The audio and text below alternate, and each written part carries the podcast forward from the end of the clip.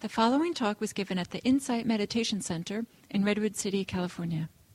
Please visit our website at audiodharma.org. The topic uh, today is the perfection of equanimity, and it's the last of the ten perfections that uh, I've been slowly covering over the last some ten months or so. And uh the perfections, for those of you who are new, are ten qualities uh, that grow as a person does mindfulness practice, does Buddhist practice. And there are 10 qualities of mind, of heart, that can be cultivated as we do the practice.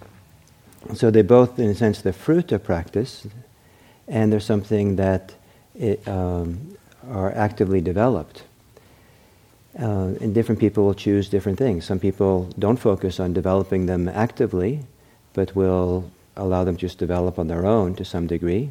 And some people will actually pick up different these qualities, these ten, and work on it for a while, focus on it in their lives for a while. It's said that the, these ten paramis, perfections, um, are a wonderful way of bringing the practice of Buddhism into daily life. And so, if you want to develop Buddhist practice, certainly being mindful in daily life is useful, meditating every day is useful, but um, to look and see how you can uh, uh, cultivate these in daily life is very helpful. So, these ten are generosity, integrity or more vir- virtue, uh, renunciation, capacity to let go, wisdom, effort, patience, truthfulness uh, determination or resolve, loving kindness, and equanimity. So it's possible people will take these one, one of these qualities for a month or something and see, you know, how can I make generosity more part of my life, or how can I just reflect on it and act on it. And generosity is both a, a, very important quality of these perfections that makes them a perfection is not generosity and so forth in and of itself, but when these qualities are connected to two other things. When they're either connected to liberation, because they help us become freer, or they're connected to compassion, because they help, they help us in our compassionate care for the world around us. And I think it's quite beautiful that each of these ten qualities can be seen as doorways to liberation and as expressions of compassion. And what I think I find beautiful about it is that it means that uh, you don't have to think about li- think of liberation and compassion as two different things, or, or, or, or two different tracks. Maybe it's better to say, like I'm going I'm to go on the liberation track. Forget this compassion stuff. or I'm going to, you know, I'm, you know, this liberation stuff is selfish. I'm going to go in the, you know, care for the world track. But actually, uh, the two can go beautifully together and be cultivated at the same time. So today the topic is equanimity. It's the last one. And in a number of lists where equanimity appears in Buddhism, uh, it often appears last uh, because it's considered to be um, the crown jewel of Buddhist practice. Uh, it's last partly because uh, it's one of the last things that's matured or fully developed in the course of developing Buddhist practice.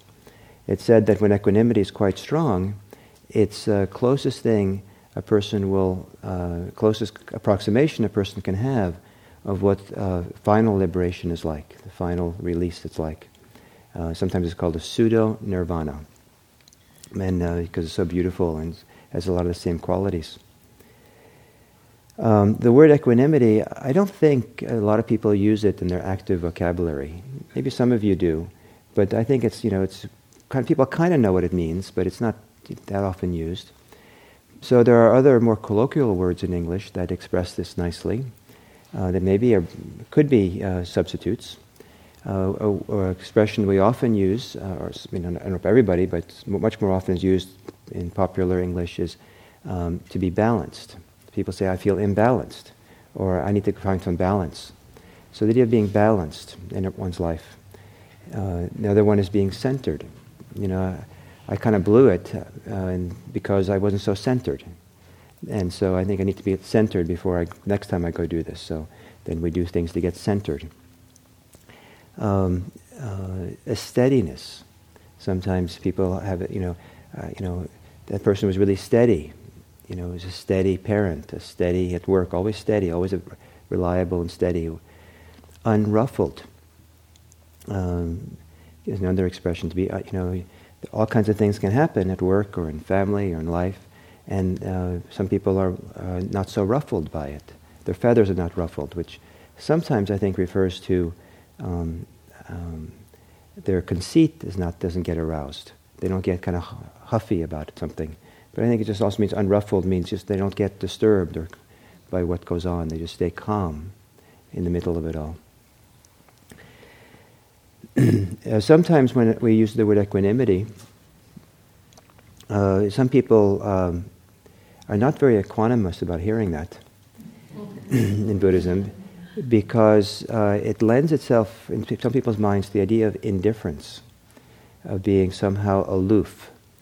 And maybe because they've known people who've somehow not been reactive, but they kind of held themselves back, aloof, or been indifferent, you know. It's all okay, you know, and they don't kind of, kind of not, seems to be like not caring. If you're equanimous, means you don't care.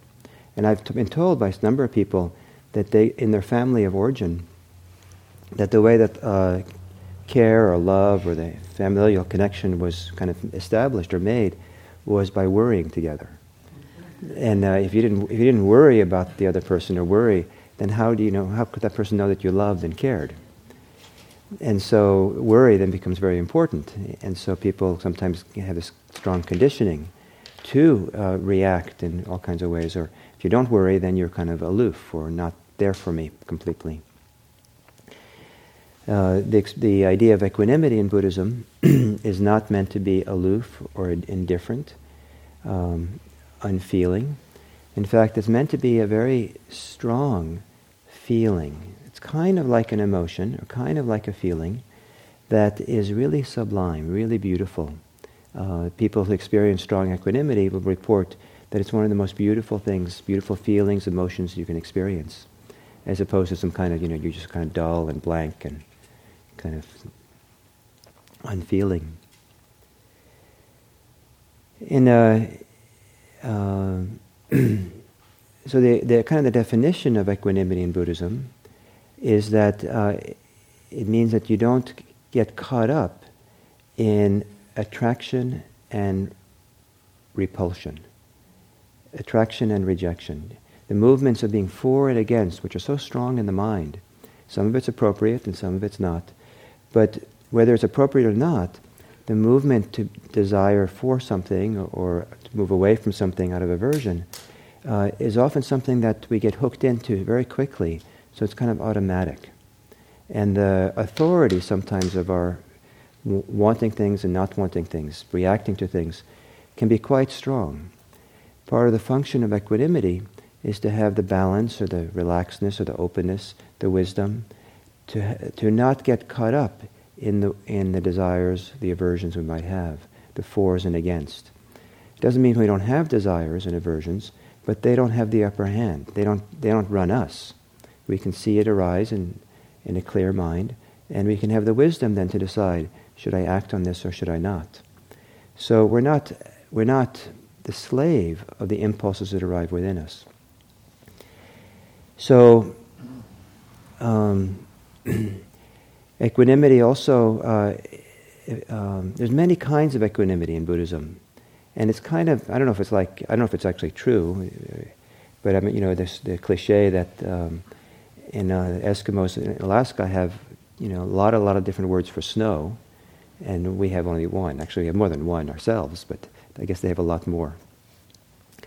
And um, because they live in the snow, and so they, they differentiate in all the little in ways that we don't.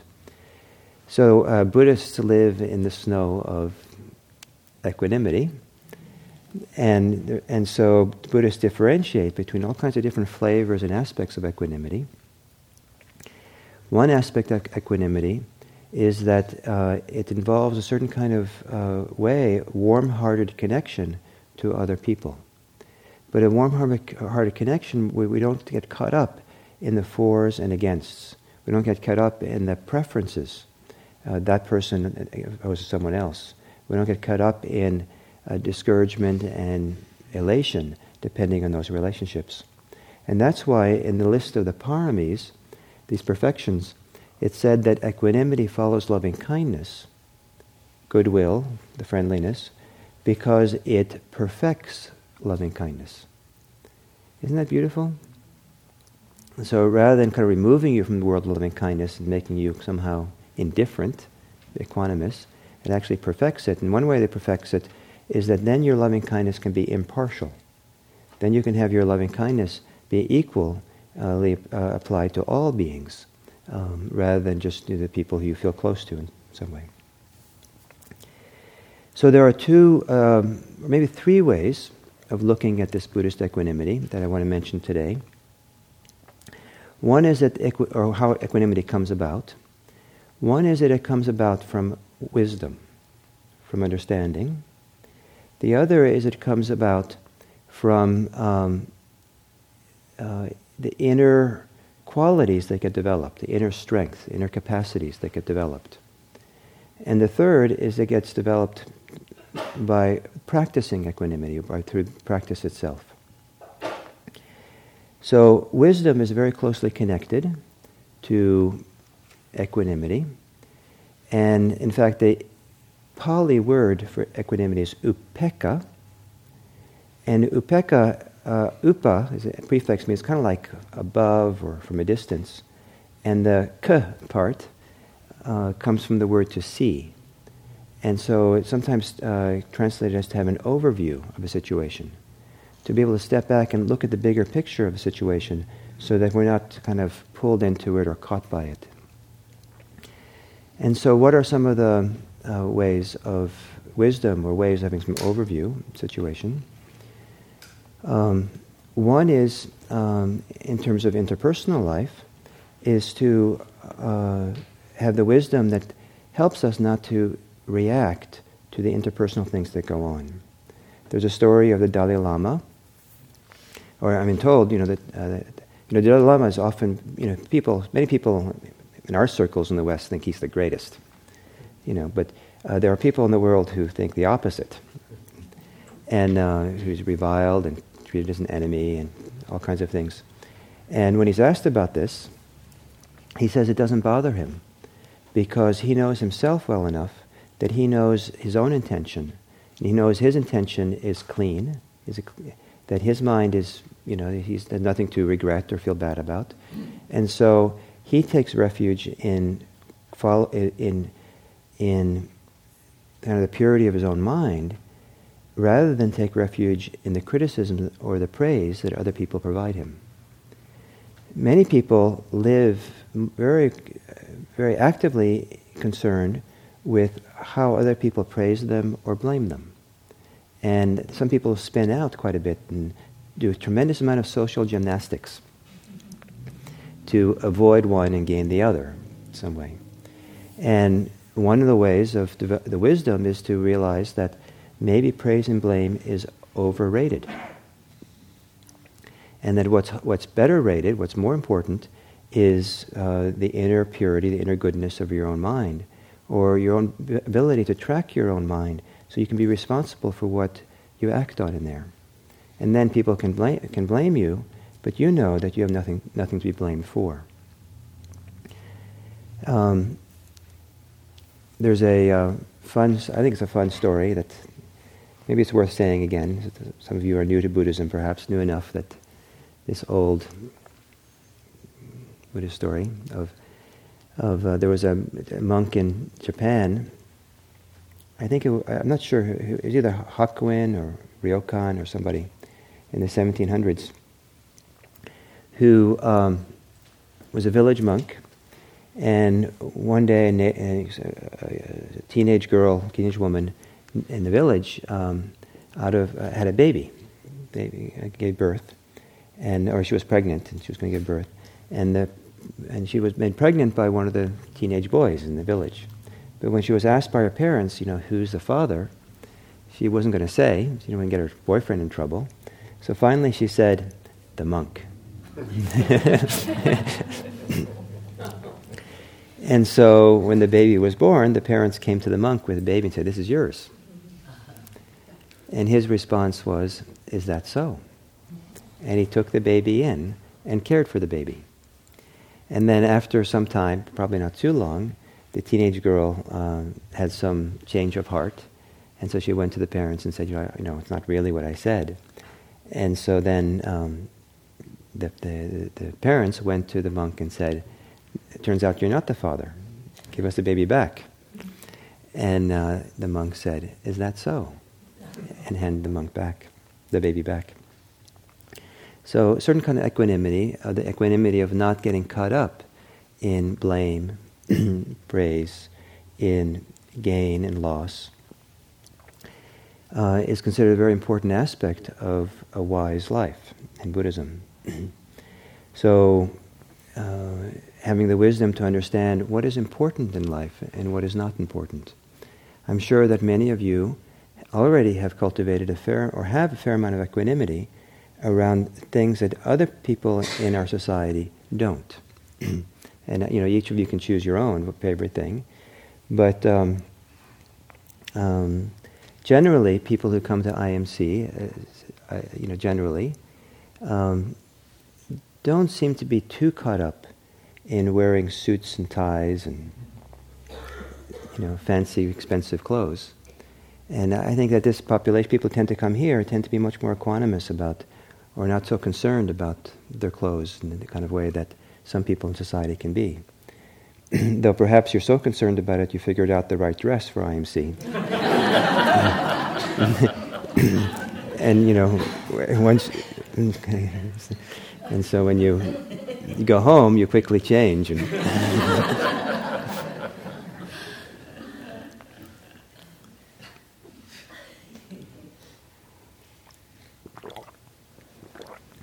Another uh, piece of wisdom, a very important wisdom teaching in Buddhism that's meant to help us have more equanimity or balance is um, especially connected to our, our, goodwill or our caring feelings for other people is to appreciate that uh, other people make their own choices and therefore are responsible for the consequences of those choices. And rather than us feeling that we're responsible, it's been one of my Achilles' heels is my sense of responsibility uh, I'm responsible for other people's happiness or whatever. And so I have had to kind of be, learn a lot about how that works for me. But this teaching, that understanding that uh, the, the, teaching of karma in Buddhism has a lot to do with appreciating that people make their own choices, they're their own agents of choice, and if they keep making the same poor choices, um, it's their responsibility in a sense, the consequences of that. So you might care a lot for a person, you might try to help the person, but if you can't help them, or your help doesn't work because they keep making choices that are not not not healthy or appropriate, um, then you don't you don't get um, um, you don't succumb to despair or to anger or to discouragement or some uh, some feeling. You you stay balanced. You don't get pulled into that world. See, I've done what I could do. You've made choices here. So, uh, you know, you'll have to live those consequences. I care about you. I'll offer support I can. But I'm not going to follow you down that, into that, that dungeon. I'm not going to follow you down in there. Um, when we can, when we can help someone, we help. When we can rejoice with them, we rejoice. When we can share in their good fortune, we share in that good fortune. But we can, when, when they kind of do things that we can either help in or rejoice in or support, then having some balance, being centered, is a very important part of our love, our capacity to love. And I like it to think of it as goodwill or love because in love and goodwill, um, we're available. We, we don't shut anybody out. We're always available. You can come back here to me.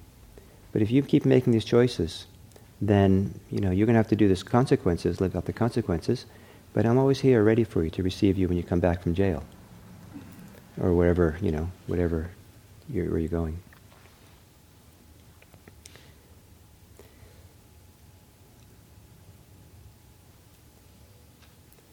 Another very interesting uh, wisdom teaching in Buddhism uh, that supports equanimity is, um, is encapsulated in a, in a one sentence teaching the Buddha gave. Um, and I love this little one sentence. And I love it because it's a good sentence, it's a good teaching to um, debate, argue with, struggle with, try to come up with exceptions, see if you can come up with a better answer, you know, something. There's, you know, to kind of really work with. it. And that's the sentence nothing whatsoever is worth clinging to. So, are you a worthy opponent for that st- statement? Take that up and see. You know, nothing whatsoever is worth clinging to. And then see if you can come up with something. Well, yes, maybe some things, but I got a really good one. You know, I think I need to cling to X, Y, and Z. And then, but really look at it deeply. Is it really the case? Is it really t- for your best interest to get attached and to cling to what you think you need to cling to, that's important to cling to? Are there other alternatives, other ways of uh, taking care of yourself and taking care of things without clinging and grasping? It's kind of like uh, people who come to me and say, um, anger is really important. And without anger, how am I going to fight for justice? And it's a, it's a beautiful thing to fight for justice, and you know, there's things that need to be, in a sense, stopped or changed in, in life. But is anger the best motivator to act in the world? Are there alternatives? And I would like to believe, I believe, that a better alternative that can be as passionately engaging of our energy and our effort is, com- is compassion that we can, if our compassion can be the motivator rather than anger. And I think it has better consequences in the world if we come from compassion rather than from anger. So to look at the statement, nothing whatever is worth clinging to, and if you feel that something is worth clinging to, spend some time in looking, is an alternative?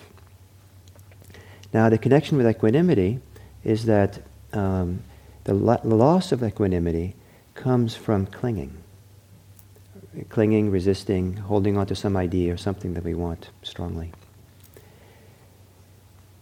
So, so it's said that the one form of equanimity comes from wisdom, understanding, having an overview of the situation, some understanding that shifts our perspective on it. The second kind of uh, connection, uh, uh, what brings about equanimity, are inner, inner strengths that get developed kind of like if you um, if you go maybe I don't know if it works how well example of it, but you go to the gym and you work out, and uh, some people find after working out in the gym they feel stronger, and they come out and they just feel more balanced, more in their body, more rooted somehow. I don't know, like heavier or stronger or something, and so you're you're more able to withstand some of the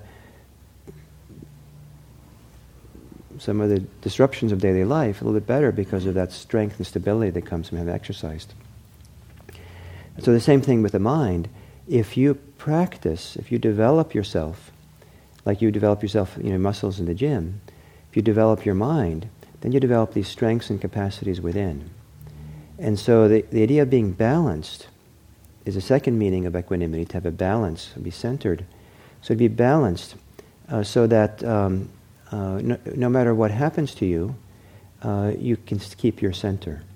Someone, you don't have a lot of wisdom about, you know, don't, if someone praises you or someone criticizes you, you don't have a lot of wisdom about how to relate to that. But you're so relaxed and balanced and centered in yourself that it doesn't really strike you very much, it doesn't push you over. Uh, you, you know, you're, you're bigger than the state, bigger than, you're kind of bigger than the statement. So the story in my book, um, A Monastery Within, where the abbess says, um, some people, no, if, if, a, if a fly lands on an ant, a fly is usually bigger than ants, it's, it's a big deal for the ant. But if the fly lands on an elephant, it's nothing for the elephant. The elephant hardly notices. So the abbess says, uh, you know, what, uh, who are you? What do you want to be? Do you want to be an ant or an elephant? You'll have a lot of problems in your life, if, but if you relate to your problems like an elephant, you'll have a very different relationship to them if you develop them, relate to them like an ant. So you can develop and cultivate inner strengths, a sense of bigness, a sense of power, a sense of efficacy. That difficult things can occur to you, and you have confidence, you have stability, you have lots of space and room in your mind. So, some of this balance comes from uh, having strong mindfulness. The strength of mindfulness creates space and room in the mind so you can see clearly what's happening as they happen. And if you can see things as they happen, then it's a, a little bit more difficult to get um, um, blindsided by the feelings, desires, and wishes you have. You can see it arise, you can see it be there, and you can see you have choice about whether to get picked up, pick it up or get involved in it. So as mindfulness gets stronger and stronger, there's greater, a little bit more space or room in the mind to be, to not react. And that gives birth to equanimity, not reacting, not being for or against. Um, part of the balance then is to be balanced between overexertion and underexertion in practice. To be overenthusiastic about practice or underenthusiastic about practice. Some people swing between them. Oh, this is the best thing. Boy, I can't wait until I get, uh, you know, um, you know, I tell everyone about how wonderful the practice is, and I'm just going to go gung ho. And then we go gung ho into practice for a while, five, six minutes. And it's not going as, you know, as well as we expected it to. He's like, oh, this, this is terrible. This is a drag. This is impossible. I can't do this. You know, why should I even bother? I think Buddhism is overrated. and, um, and so then we get discouraged. We don't make any effort. But uh, part of the function of balance is not to be swayed by the for and against, not be over enthusiastic and not under enthusiastic, but it's kind of a matter of fact, hold steady in it all. So as practice develops, there's all these uh, stronger these qualities of heart and mind that get developed that become strengths.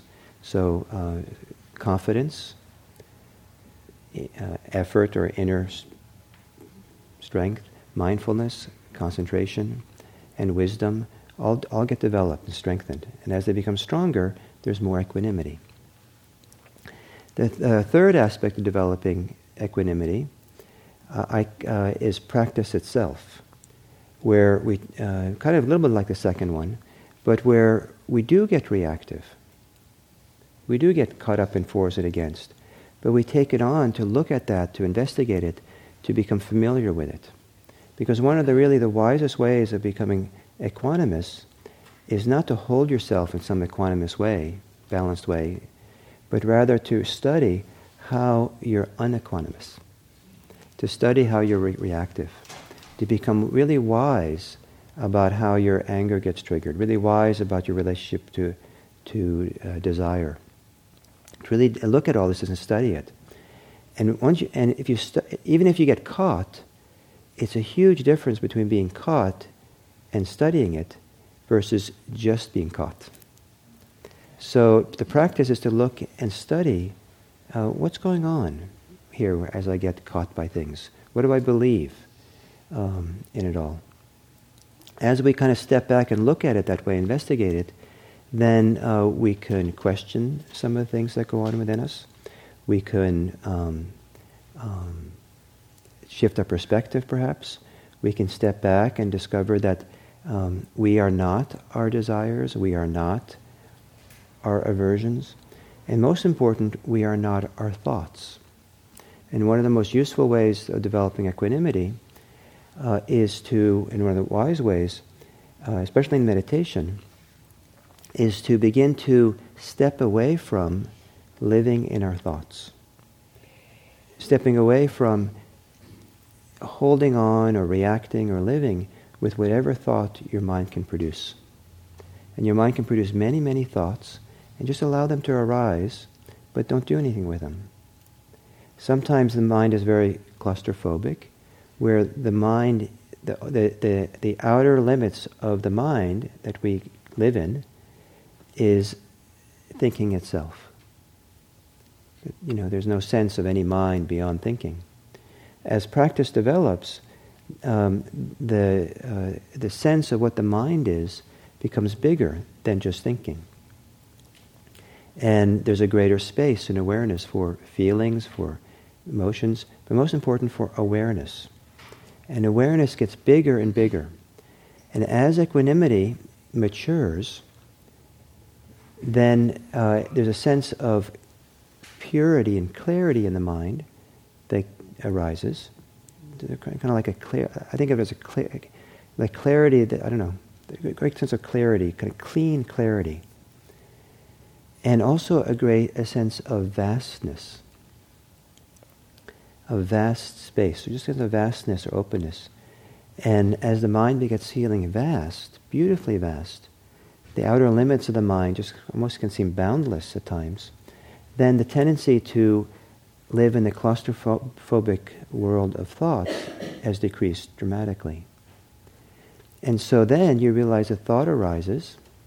It could be the most world's most terrible thought that anybody's ever had. And it just floats up and you don't pick it up. It just kind of floats around this great big space. Or you can have the most beautiful thought a human being's ever had. And you don't get all wrapped up around it, it just floats up and because you realize that the vast clarity, the vast beauty is so much more beautiful and, spe- and, and valuable and satisfying than picking up the particular thought you might have. And so in that kind of freedom of the mind, of vastness, of clarity, of peace, no matter if things are pleasant or unpleasant, no matter if you get, uh, if you um, have praise or blame, no matter if um, things are happening according to the way you like it or not like it, uh, you, the mind doesn't get ruffled. It stays balanced, it stays open. As the mind stays more and more balanced or centered or unruffled, there's less agitation in the mind. And, when there's, and as the mind gets agi- less and less agitated, um, it's easier and easier and easier for the mind to let go. And one of the primary functions of equanimity in strong Buddhist practice is to prepare the mind, help the mind feel, prepare the mind by helping the mind feel very balanced, unagitated, but also very satisfied, very peaceful. Feel a certain kind of delight and joy. So that when the mind is ready, it can let go fully. The function of Buddhist practice is not to end up living an equanimous life so much as it is to live a life that has let go. And then people want to ask, well, what is, what is it like to be a person who has let go fully? And then you can come back to the ten perfections. Then a person who is fully let go is not like Mr. Natural sitting in the desert, but rather is someone for whom the ten perfections characterizes how they live in the world. They're someone who is generous, has integrity, has the ability to let go, has patience, has energy, has um, wisdom, has truthfulness, has determination, has loving kindness, and has equanimity.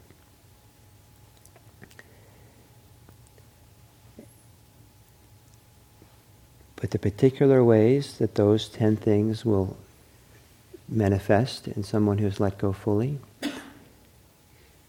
can be rather idiosyncratic. So don't think that it has to look what you think it's supposed to look like. Don't think that you're supposed to look like some conventional idea of what a person is like.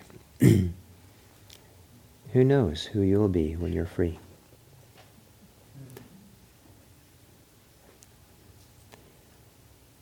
So, I hope that was okay for the ten perfections.